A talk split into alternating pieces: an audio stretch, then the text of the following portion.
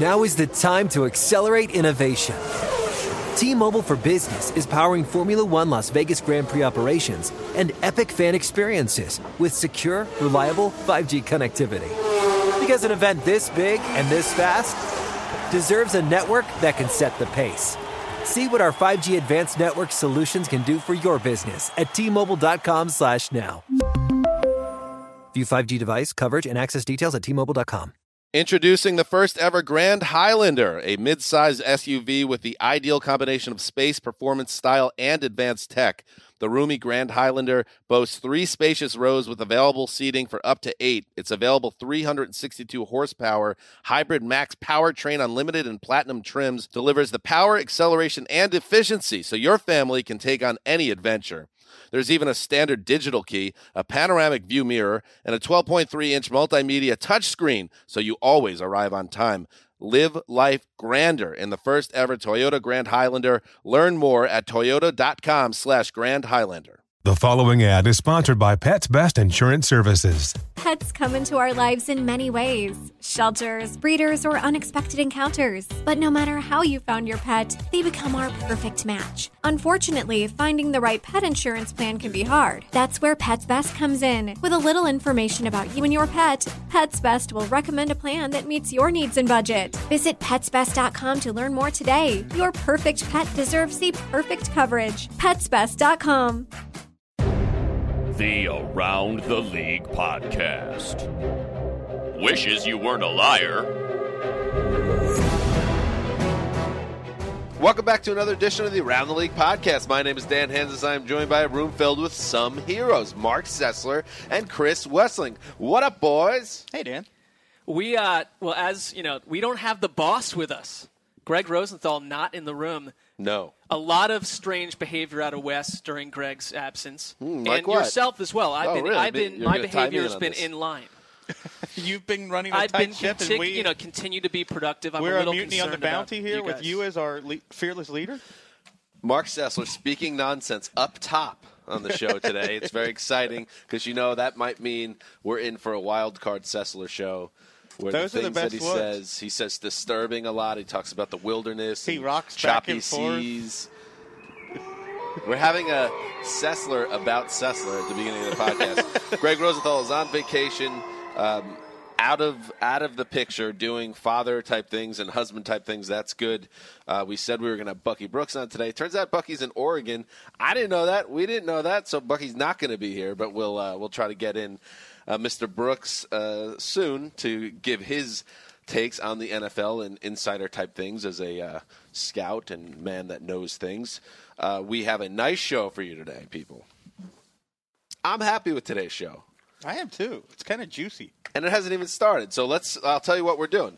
We are gonna. The top 100 is over. Uh, rejoice, people of America and the world, uh, with Peyton Manning landing at number one. So we're gonna get into a little bit of Manning, a little bit of what the top 10 uh, that the players picked was, and then uh, we'll go around the table and talk about how we might try to fix the top 100 because I know, God knows, we complain about the top 100 a lot. Let's do something about it. You know what I'm saying? Be proactive. Yeah, I be like the that. change. Be the change, Be change, the change you want to be. You want to see. see in the world. uh, also, we will be uh, hitting our Making the Leap series now down, gentlemen, to the final four names. Uh, so we're going to hit uh, one, two running backs Couple today. of high octane fantasy football players here. Yes, sir. We actually should, we should talk some fantasy uh, at some point before Whenever training want, Dan. camp because we have Chris Wesseling and Greg Rosenthal, and to a much lesser extent, Marc Sessler, fantasy minds of the the nth degree. So at some point we'll get into that, but not today. But yes, we're going to talk two running backs that will make the league. One one in the AFC and one in the NFC. Before any of that, however, we have uh, a man fiddling with buttons, dressed in all black with a black headset, dark black hair. He's like the black Johnny Cash. He's he's a beautiful man. His name is TD or Black Tie. What's going on, fellas? How you guys doing today? We're doing great. Oh, we're Wonderfully. doing you great. sound a little tired. Long story. This, this Did will- you have an extra okay. long massage? Do you want us? Do you want us to keep you kind of out of the loop conversationally today while you recover? no, no. no. I'm just working on a few things. I have a, it's a big day today. I'm recording a Damn Chick podcast as well. Also recording uh, Money Tax recording session. Mm. Oh, You yes. money tags. Yeah, Excellent yeah, news. Recording session. So I actually just tweeted that out a couple of minutes ago. A photo. You know, like, you know how like J.J. Abrams tweets out behind the scenes photos of Star Wars. You know, Yes. so I kind of did one of those, like you know, the script, so Oh, to speak. I It's like like, that. oh yeah, that's this is what we got going on. Dan, So- who's J.J. Abrams? He is a man that does things in the movies, I believe. No, I do know him. He's the guy from uh, director Lost? of Star Trek, director Star of Trek. Star Wars. Star Wars. oh, really? Yeah. I made the mistake yesterday 8. on Twitter last night of trolling Star Wars fans. it was awesome. May, I mean, I thought so, but then immediately I realized I'd, I'd made a huge mistake because there are roughly 7 trillion Star Wars fans on the internet, including Mark. I, I wouldn't classify myself as like an internet Star Wars fan. It's just that I think that you certainly did poke the bear on that one. Yeah, it I was probably nice. shouldn't have but done then it. you recovered with a great tweet about uh, Luke Skywalker's invisibility cloak. Invincibility cloak. that people didn't like that one either. Anyway, TD. Oh, and yeah, Matt Money Smith, who I bumped into yesterday in the makeup room of NFL Network. Uh, you know, we're doing some uh, some testing rehearsals for the NFL Now launch, uh, which is a new uh, kind of network website type venture for the web for the NFL media conglomerate. Is that correct? Perfectly summed deal. up. Well, Yeah. the, the upshot here is that Your NFL, your way. Ooh, yeah, buddy. Ooh. I like Earn that. that The upshot here is that around the league podcast fans will see a lot more of Dan Hanzus' face. I don't know if that's a, quite an upshot, but we will see a lot more of Marc Sessler and Chris Wesseling, who was the only person to do his rehearsal yesterday without makeup because he's a man's man, or he forgot to go. By the way, Money Man, Money Tag Man, Money Matt Money Smith was Wow. in there. Well, he's got many names. He was getting okay, a Mark? haircut in there. Now, In I, the makeup room? Yeah, I Is that realize if that if that's a, a service that they provide, There's I'm going to drop barber by. and a makeup. Only Well, when you get in front of the TV octane cameras. stuff. I could use a haircut. Hey, let's do some news, TD. Omaha Omaha, Omaha. Omaha callback, love it. Just a little love for, you know, as you said, top 100 is done. Peyton Manning was number mm. one. So TD respect to always, Peyton Manning. Always putting in the homework on this. We'll start with the Houston Texans. Uh, things with Andre Johnson. We we got a report yesterday. Actually, it was from our own NFL media's Marcus Smith, who spoke with Andre Johnson, uh, and Johnson said he hopefully planned to be at training camp for the Texans. And now an interesting report on Thursday morning from NFL media insider Ian Rapoport. Johnson, of course, missed workouts, uh, but he had wanted the opportunity to earn back uh, some of the money workout bonuses that he had lost. Uh, he approached the Texans about that opportunity. The Texans told him no, per two sources informed of the situation. This has led to an additional schism between the two sides. Uh, this is uh, that caused Johnson to tell the Texans he wanted to play for another team. He is now working out, quote, not thinking about the Texans, a source said. And uh, Rapoport also reported that four teams have uh, reached out to the Texans interested in trading for the All Pro wide receiver. I can understand why the Texans don't want to set a precedent by paying him a bonus that he didn't work out for. He skipped workouts, so okay, if you pay him, but it fails the common sense test. He's been the face of the franchise ever since they've been a fa- franchise. He's pay- he at three times in the last three years. He's restructured his contract at their behest, so he's done them a favor, and he's like he wants a little bit back, and they tell him no. It does seem that if your overall goal, if you're Bill O'Brien and you're the Texans, and you want to get this guy happy and back in part of your system, that this is getting stuck in the details for a guy that has given up money for Houston in the past. And Wes, you said downstairs you're a former disgruntled or yeah, you're a disgruntled former Bengals fan that this was kind of like a 90s Bengals move by the Texans to- towards their marquee player. Well, I think this is the closest holdout or whatever it is to what Carson Palmer did with the Bengals. Palmer was just people kept trying to figure out why he wasn't going to play for them and as a recovering Bengals fan myself, I knew exactly why he wasn't playing for them. He was just tired of the losing, the ineptitude, the dysfunctional nature of the franchise. So he said I'm not coming back. And Andre Johnson's almost at that point now. Hmm. Uh, Marc Sessler, because this is what the Sizzler does, quickly uh, jumped onto his laptop and, and hammered out uh, some potential landing spots for Andre Johnson if he were to be traded. And Mark, I guess before we go through the teams that you you threw out there, a caveat that it's going to be pretty hard to move a player considering his salary. Well, you know, yesterday NFL media's Marcus Smith talked with Andre Johnson, and at that point it sounded like he was Johnson was hopeful in getting back to camp. As I said earlier in today's podcast. As you mentioned before. Thanks for listening. Well, you know, by the way, when you snuffed me on the fantasy football front, I turned my ears off to you entirely. Let's That continue. All right, go ahead. All right. So I, I think that though we've said all along from the around the league perspective that we just don't see a trade being very feasible because of the roughly 12 million the Texans would need to absorb in cap room to move him. But things are getting thorny, and if there are teams calling. And we've talked about what Wesley, a, a second round pick along with maybe a later pick is a potential asking price. I think that's fair. I mean, does it, it? It feels like this is becoming more possible. So we were like, yes, let's right. come up with a list.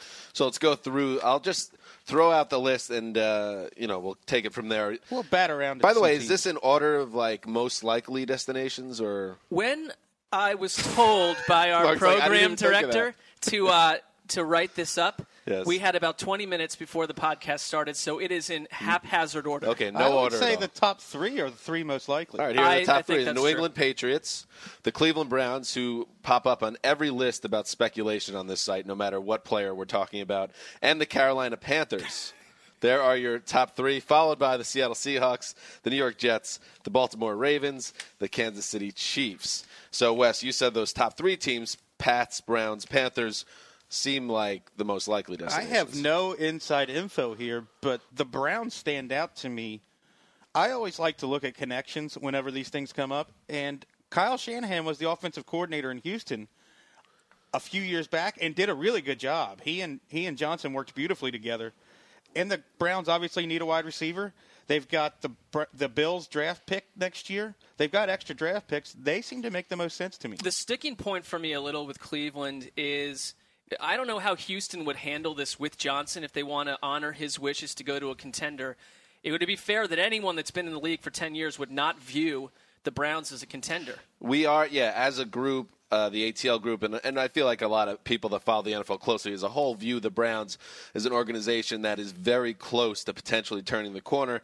But, uh, you know, the bottom line of the situation, and Mark, you are the first to attest, this is a franchise that's lost 11 or 12 games every year since 2008. So, really, what the Browns need to take the next step probably is Manziel uh, becoming the quarterback the Browns hope they will be. He will be. But if he isn't, or if he struggles as a rookie, or for some reason they stick with Hoyer too long, what does that do for Andre Johnson? I mean, I just feel like the Browns are a situation where it could go badly for Johnson if he wants a contender. The Panthers, to me, make the most sense uh, for for both Johnson, who goes to a team that. Uh, you know, has a chance at the Super Bowl, and the Texans, who can ship him out of the conference. The Panthers are interesting because that's a position of need for them. And aside from a couple of questions on the offensive line, if you get Andre Johnson and better than expected play out of your secondary, you're back where you were last year. And you team him with Kelvin Benjamin. Suddenly, Cam Newton has by far the strongest receiving corps he's ever had. And I would imagine if that's another situation where the Texans say, here's an option, Carolina is a place you could go, he might be wi- will- willing to rework that contract that to help Carolina's That often situation. happens in these situations. And by the way, if Andre Johnson goes to the Patriots, I quit. I quit this job. Football? I quit this podcast. I quit being a Jets fan. I quit everything. I might quit life. Well, you'd have to say That a would team make that a found a way. Yeah. If they find a way to add Darrelle Revis on defense and Andre Johnson to that offense, it's it's a And by the scary way, time the for a Patriots Jets fan. fans that I've already been seeing on Twitter, like, "Oh, go get Andre." New England, Boston fans who have for years chastised Yankees fans for always saying whatever the big athlete that comes up on the market, oh, the Yankee fans are like, go get him. You are the Yankees, Patriots fans. Deal with that. That's that. true. reality. You don't always get what you want. You try sometimes, you just might find. Get what you need. Bang. All right, let's move on. Let's do another Texans note. Um, Brian Cushing. Uh, this is obviously at a much lesser uh, news level than the Andre Johnson situation, which has become a very real story at this point. Brian Cushing, however, of course, suffered another season ending knee injury or a season ending leg injury last year. Uh, a broken leg and a torn LCL suffered last October. Uh, Cushing speaking positively and optimistically about uh, being ready for the Texans opener. In fact, the linebacker said, "I know I'll be ready." Um, I want to. I, I included this in the roundup for one reason. I just want to throw it out to you guys. Andre Johnson wants out of town and all that, and I know they don't have a quarterback, so there's issues there. But are we sleeping on the Texans' defense chance to become like Studley very quickly if Jadeveon Clowney is a, hits immediately, and then you have the best defensive player in the world in J.J. Watt, and if Cushing comes back, and Cushing is the guy that he was before he started getting hurt, this defense could be very good. Correct? I think July is if season. Well, yeah. All, I get tweets all the time from fans saying, "Well, if this happens and if that happens, this this could be the team to beat." Well, all right, let's go over the, the ifs. Texans are yeah. If Cushing stays healthy, if Clowney becomes a double-digit sack guy right off the bat, which is not like cra- this is I'm not talking no, about a these are all six-round pick. possible. Yeah.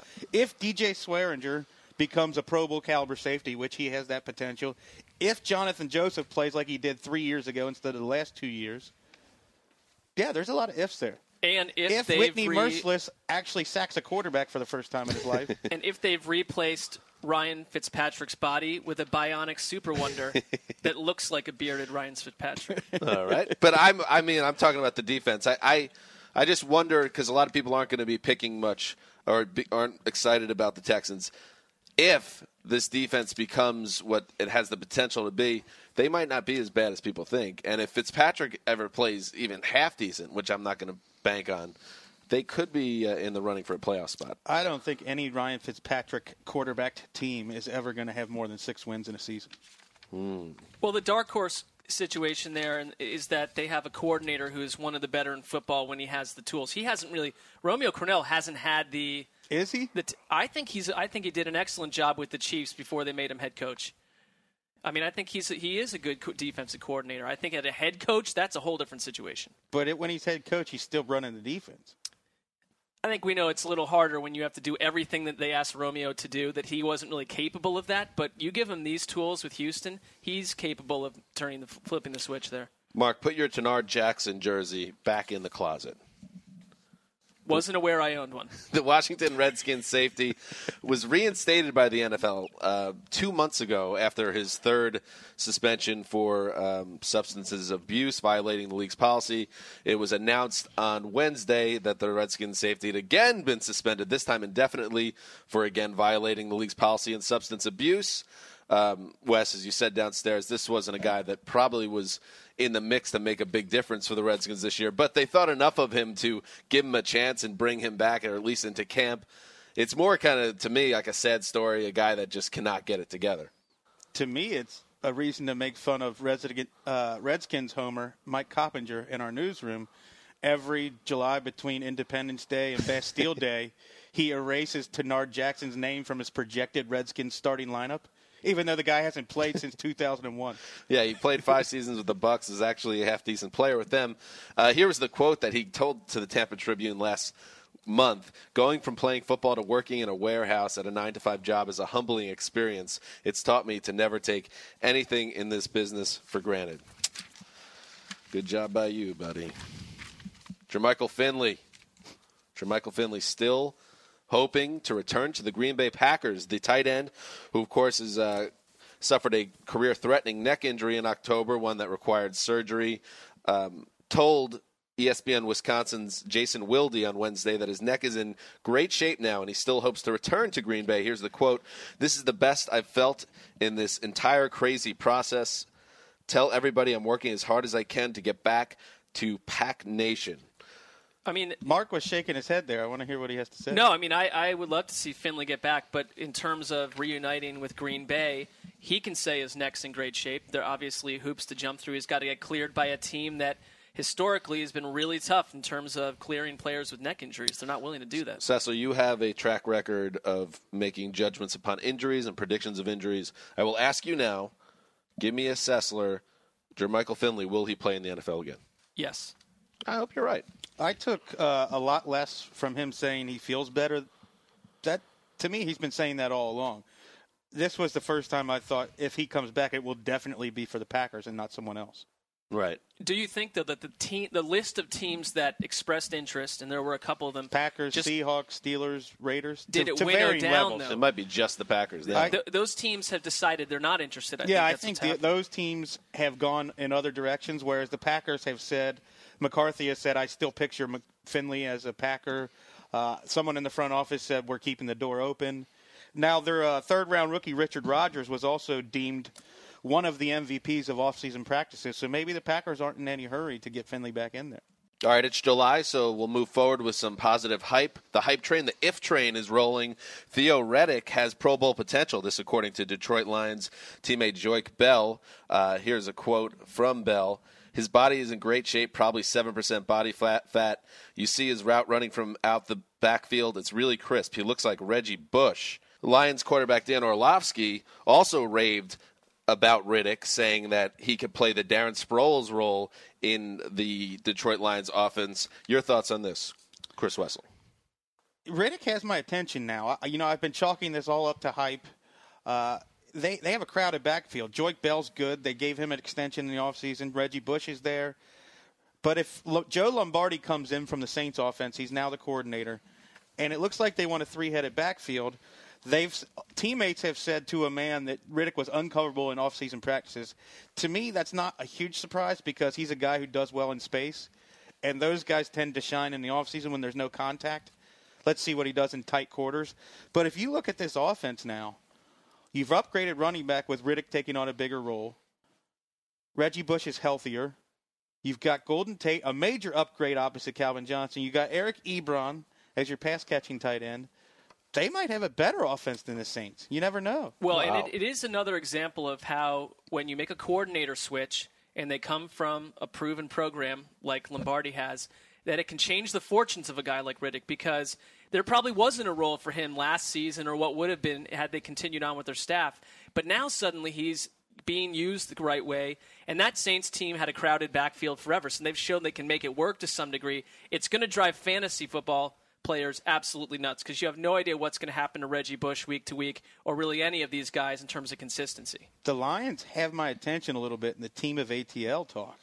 I wish they had upgraded their defense a little bit, and I know that Mark finds them to be a kind of a boring team. In addition to the dome, they've just always been kind of a boring team, and I agree with that. I don't know if I'd call them boring. A, I, yes, I wish they did not play indoors, but secondly, last year they just absolutely crumbled. But you know what? This is an entirely Early different last season, staff. I was really excited about them. Defenses were having a hard time covering Reggie Bush and Calvin Johnson at the same time. Now, if you throw in Tate and Eric Ebron and Riddick, you're talking about an offense. Remember a couple years back when Stafford closed out the season averaging like 400 yards a game for a five or six game stretch into the playoffs as well in, in a loss to the Saints?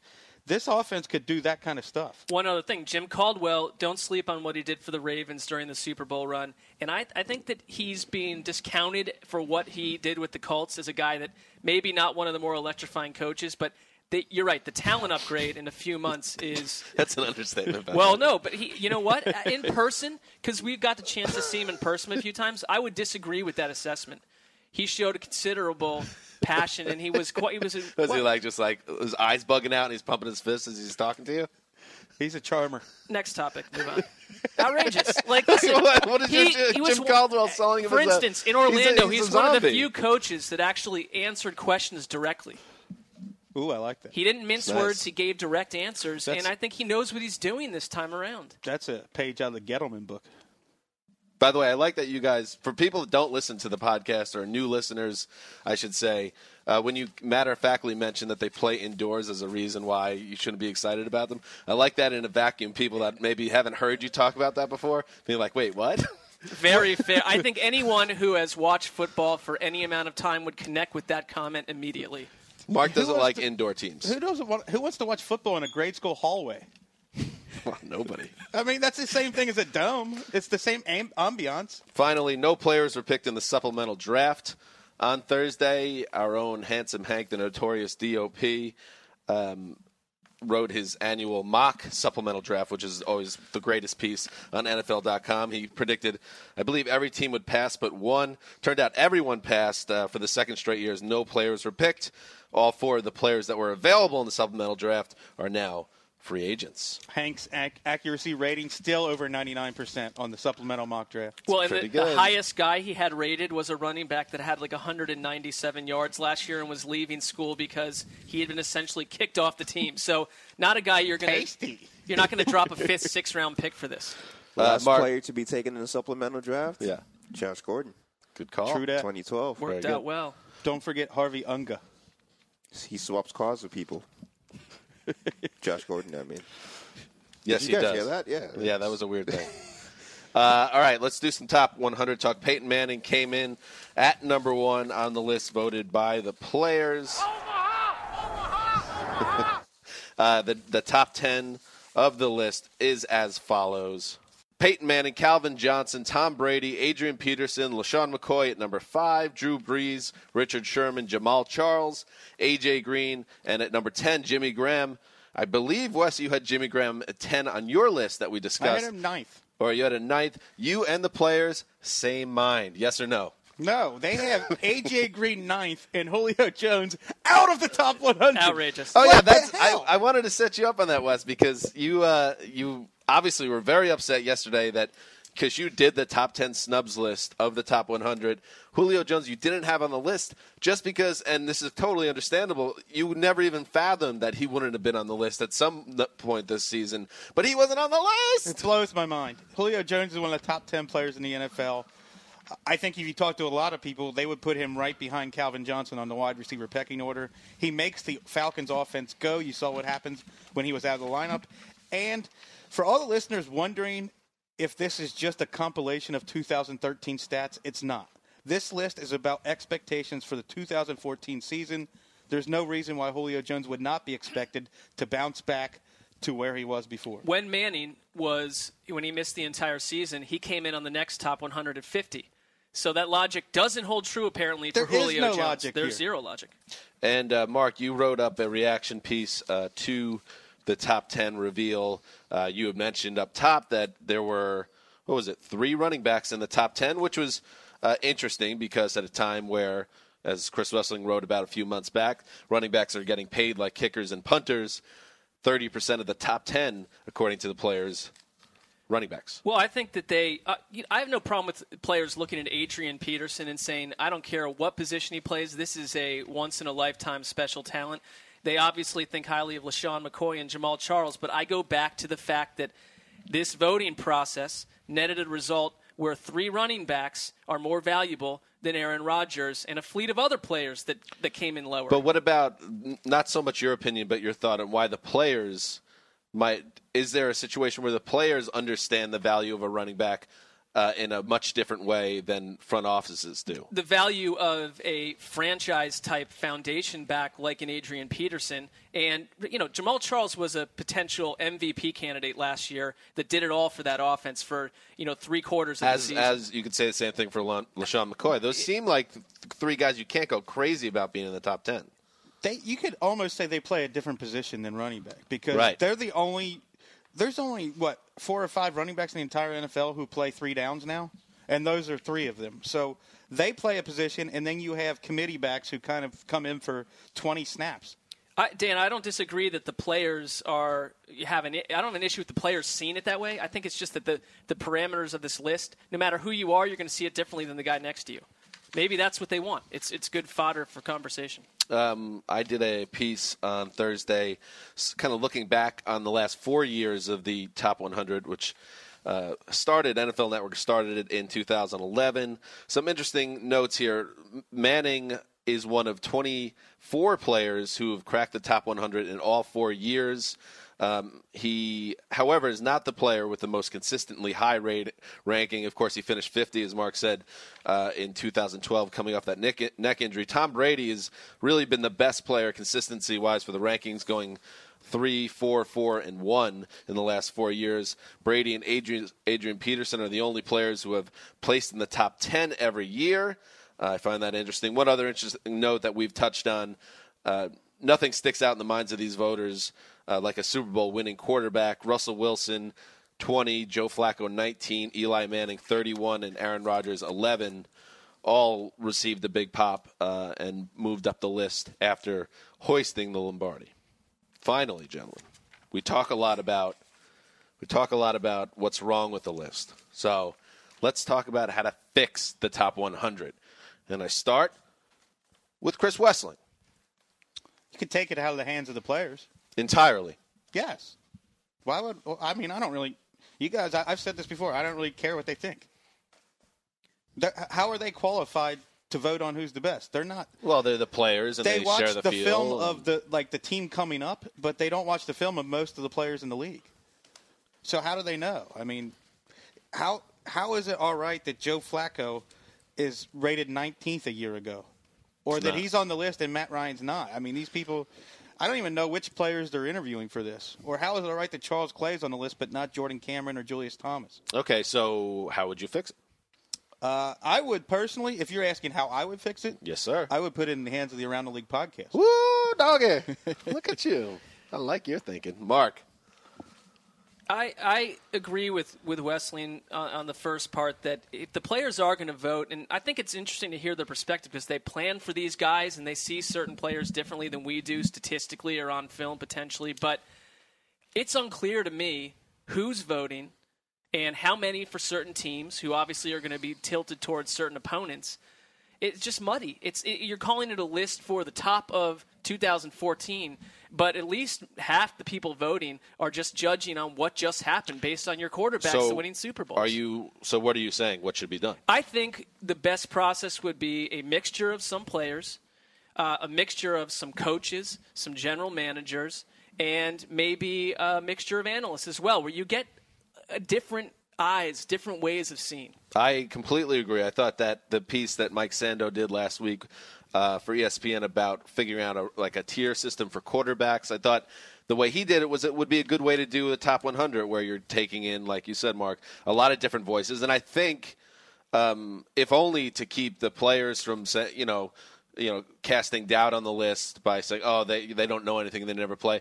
You know, you get them in the mix too, and you and but you get more consistent about it. I think a problem, and Richard Sherman even hinted at this when talking about his issues with the top 100 yesterday. He told NFL Network that you know he ne- he's never seen a ballot, so he you know what you know things they need to do a better job getting the ballots in the hands of people that vote, not just one team that votes heavily and gets Charles Clay on the list, which is something I believe happened. And one thing to note, it's we're not going after the players here. I don't think anyone complains about this list more than the players.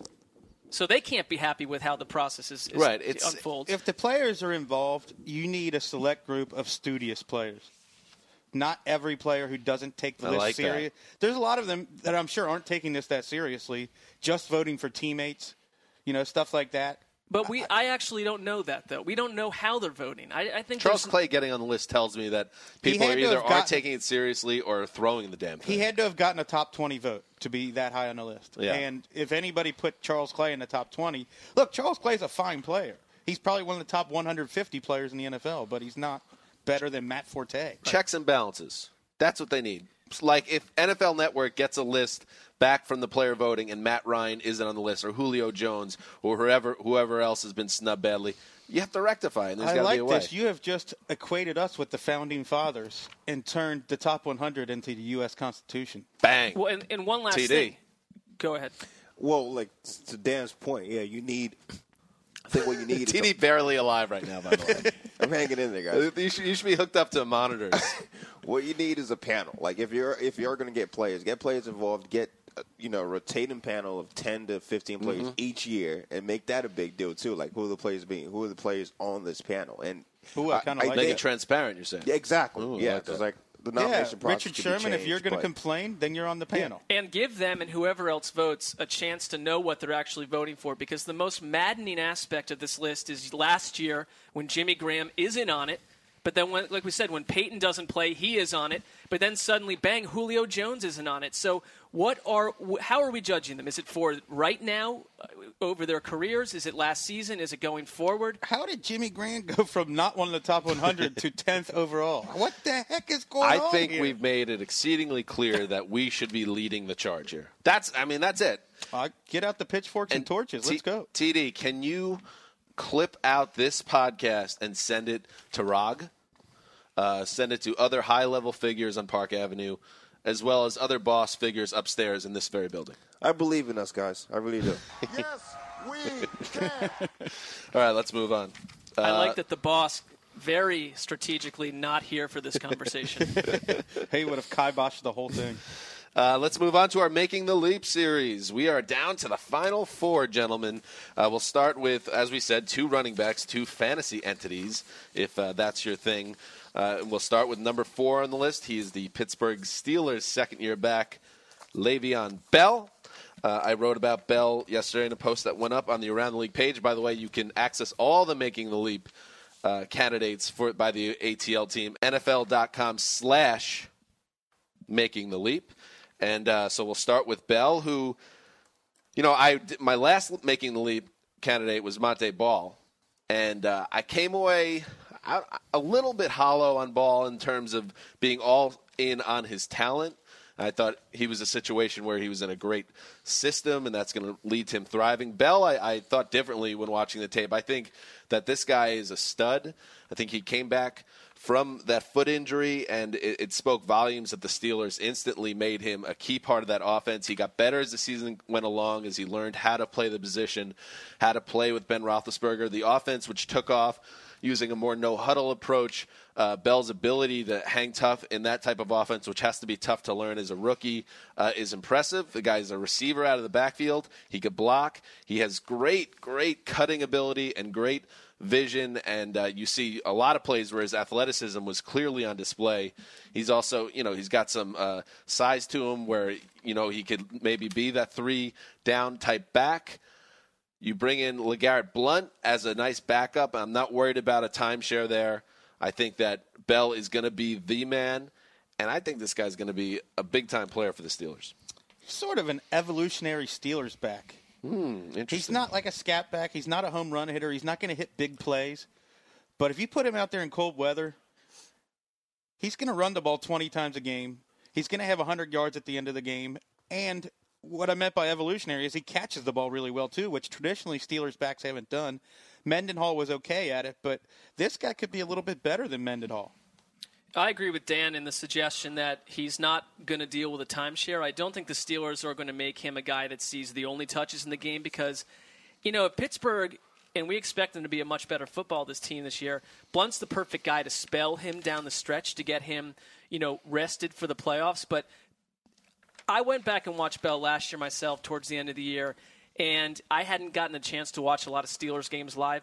Very impressive. What you say is true about him, Dan.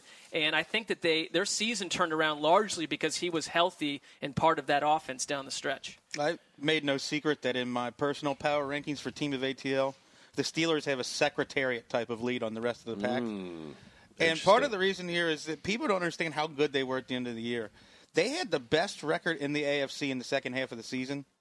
Once Bell and Heath Miller got back in the lineup and got healthy, they were a different team. They averaged four more yards per or four more points per game than the Saints offense did in the second half of the season. And you know, one thing you also want to keep in mind is that the Steelers, uncharacteristically, they finished 27th in the league in rushing. And you hear, you heard all offseason, Tomlin and, and Todd Hadley, Todd Haley have spoken about the team committing to the run and making sure this is an offense that was more balanced. And I think that's going to lead with them making a concerted effort to make Bell a featured aspect of this offense, or continue to be really, because I thought they had done a nice job of that last year once he got healthy. So I ask you, gentlemen, a little time, a little projection time. Everybody loves projections. Uh, Le'Veon Bell, I think I made it clear that I'm very excited about him, so these could be on the high end, but I don't know. Maybe you guys are on the same page as me. 300 touches. Over under. I'll go over because you said touches. Yeah, you don't mean carries. Well, I mean touches, Marc. I would go over then on that. 1,300 rushing yards. I'll go under on rushing yards. I'll go under. One thing that we heard about them is that they ran two back sets during the entire offseason practice sessions. 70 receptions. I'll go way under for that. Yeah, I, that that number that's bold. I By way under, I mean 50. Hmm. I'd go under on that too. 12 touchdowns total. I'll go under because I could see he got concussed last year on a goal line carry. I could see them That was a bad one, too. Thanksgiving night. right. I could see them using Legarrette Blunt as their goal line hammer. I, you know what? That's that's a fair point. I, I do believe that Bell is going to be their guy, but Blunt could be one of those guys that pilfers touchdowns and drives fantasy owners crazy. I guess one thing to keep in mind there. But yeah, I think we're we're all on the same page though that this guy can be a Pro Bowl level player. This I'm going season. push on your 12 touchdowns. I love when you go push. This is Got to throw that in there. Marc. What are you doing with Jim Caldwell this weekend? Listen, I just don't like a guy being Rivers. dismissed without information. See what you're saying about Jim Caldwell by week eight. Wait, no. Jim I like Caldwell that. is not a bad coach. He was the offensive coordinator when the Ravens went to the Super Bowl. I just think he's or won the Super Bowl. dismissed as like a dull guy, and I don't think that that's accurate. Oh. Well, that I'm going to challenge you on because I actually spoke with him as well at the Super Bowl after they won the biggest I game in the world. I was standing and next to he's you. in the locker room with me. I don't think he was wearing a shirt. And it felt like I was talking to Stanley from The Office. I mean, you know, very slow talking, very, you know, obviously well spoken and had great insight and was honest with me. But, yeah, I'm not, I, I wasn't doing cartwheels I out did of the not get that impression of him when we were down in Orlando, but Dan does bring up one of the weirder things about an NFL locker room that you don't expect to see if you haven't been in one before. Is there's always these little tiny cubicle area rooms off the Mm-hmm. way from the big room with all the assistant coaches walking around in underwear together. That takes. I mean, that's what Dan confronted. So I don't. You If know, you're maybe lucky, that they're did, did that. You know, A lot of nudity. A lot of nudity. Um, all right, let's get. It's been a while since we heard from Kevin Patra, so we'll close today's podcast because we have number three on our list, uh, a Cardinals running back, Andre Ellington. Kevin Patra wrote up the making the leap on Ellington, so Kevin Patra on the line. Hey, buddy. How's it going, fellas? I don't know how you doing. I'm doing phenomenal, I as got- always. I already got an early button push, which uh, you know sometimes uh, happens at a bar when we talk to Kevin late on Sunday nights. And in this case, you, where are you right now, buddy? Oh, I'm in my kitchen. No worries. Okay, good, very good. Hey, so making the leap, number three, the bronze medalist, I'm going to call it. Oh, Tie in third place, Olympic stuff. Cardinals running back Andre Ellington, who uh, you know showed a lot in a little bit of time last year with a average rushing attempt or a rushing attempt average of five and a half yards per carry in just 118 carries. A lot, of course. Uh, Bruce Arians has hinted of a much bigger workload for Andre Ellington, which means he's going to make the leap, according to the ATL team. Kevin Patra, tell us more. Yeah, I mean, I think we were begging all last year to see more of Ellington, and Arians can, uh, kept balking at it. Although he did promise a couple times to get him above 20 carries, even though he never touched the ball more than 17 times in a game last year. Uh, and then this offseason, he changed his mind apparently and decided he was going to uh, revolve the running game around Ellington, which is the smart move with Rashard Mendenhall out of the way that made him easy, that decision much easier for him. And this was in his 118 carries, as you said, he was a big play machine. He had eight plays over 20 yards, which is up with the likes of Adrian Peterson, who had double the amount of carries that he had, well over double the amount of carries he had. Um, and I just love the way he plays the game. He can make moves in, in shifty and in tight spaces. He can break tackles on the outside. He, he's a game breaker. Patra, here's my reaction to Bruce Arians saying Ellington will get 25 to 30 touches a game. I wish you weren't a liar. What is Oh, he- your reaction? He absolutely is a liar. He admitted after the draft that he was good at lying at, when he talked about the quarterback situation. Oh, I, he's, I do not think he's going to get uh, 30, 30 touches a game. Absolutely You don't not. think that he'll I get mean, close to 500 touches this season? Or are you going to go out on a limb, Kevin, and, and say that Arians is a little off there? All right, I got a better question. Tell me Yeah. why Andre Ellington isn't the next Jerious Norwood or Felix Jones or Leon Washington, where he's undersized. The team admitted he wasn't. He didn't even have the right build. He was high cut, more like a wide receiver than a running back. How is he now going to be able to handle a heavy workload? Well, I, I, first of all, I, I think it depends on what you define as a heavy workload. I mean, I think he's more of a Reggie Bush get 230 carry workload, and he's going to catch a lot of the backfield. He had 200, 220 of his 400 and some snaps where where he- where he ran routes, either out of the backfield or they put him in the slot and they put him in the wideout. So I think when when you say workload, I think it's going to be dispersed across the field, which will help him stay healthy. And health is one of the obstacles that we we were that I talked about. He has to stay healthy, but there are other backs that have done it. Reggie Bush, not exactly well. a paragon of durability. No, But I, I mean, I don't. I think mean, that I- he's gonna I- have. A, I don't think he's going to have a shortened career where he ha- he only gets 300 yards next year. I th- like. I think this is a major issue that the Cardinals need to think seriously about. I don't think Ellington can handle this many touches and stay healthy and productive. Well, question. I mean, are we have we as an around the league team put him too high on this list if there's all these concerns about him? Well, I think that I think that there's one concern. The one main concern is No, is we're never. We're, we don't There's doubt ourselves. Of I, I don't, I- Perfect. I, don't think that I don't think he it, saying he can have 230 carries is going too far. I, I really don't. I think that's about the right the right amount. All right. So with that in mind, let's do some over unders. Two hundred and twenty-five carries for Andre Ellington. Chris Wesseling. Way under. He'll be injured by October if they put him on that kind of schedule. Okay. Marc Sessler.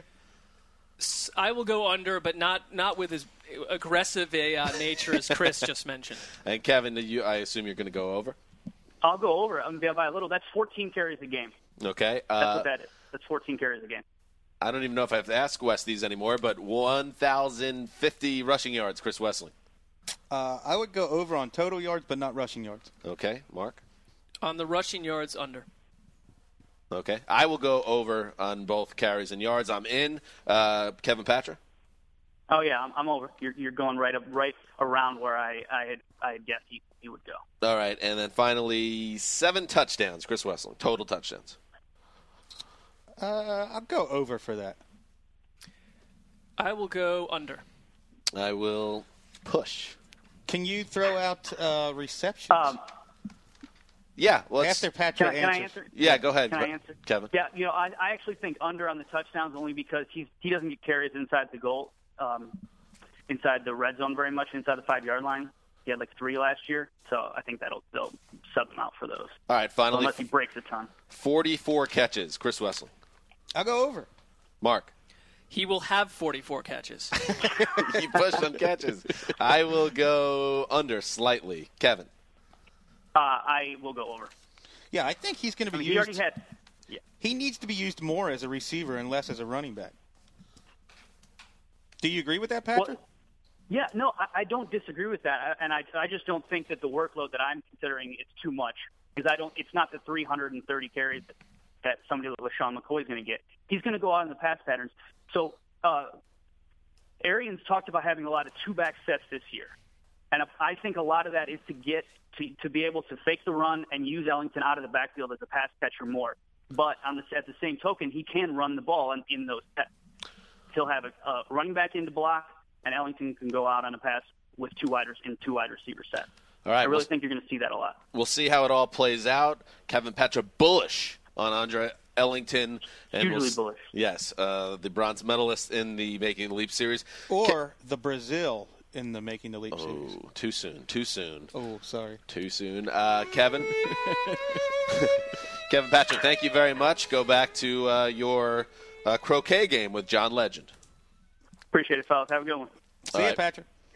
All right, boys. So that's it for today's edition of the Around the League podcast. We will be back on Monday with uh, Greg Rosenthal back in the chair. Chris Wesseling heads off on vacation, heads off to the Cincinnati land, I believe. Yes, sir. So uh, Chris will be out of the mix, but uh, we will soldier on. Marc and I going to be all Cal Ripken and up this piece every day.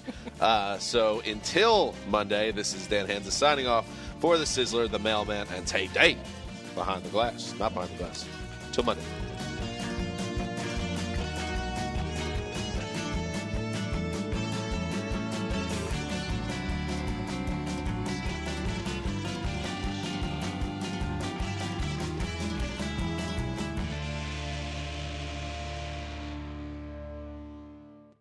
This is Tracy V. Wilson from Stuff You Missed in History class. The national sales event is on at your Toyota dealer, making now the perfect time to get a great deal on a dependable new car. Like a legendary Camry built for performance and available with all wheel drive, you can count on your new Camry to get anywhere you need to go. Or check out an affordable and reliable Corolla with a trim for every lifestyle. From the hip sedan to the sporty hatchback, there's a Corolla built just for you. Check out more national sales event deals when you visit buyatoyota.com. Toyota, let's go places.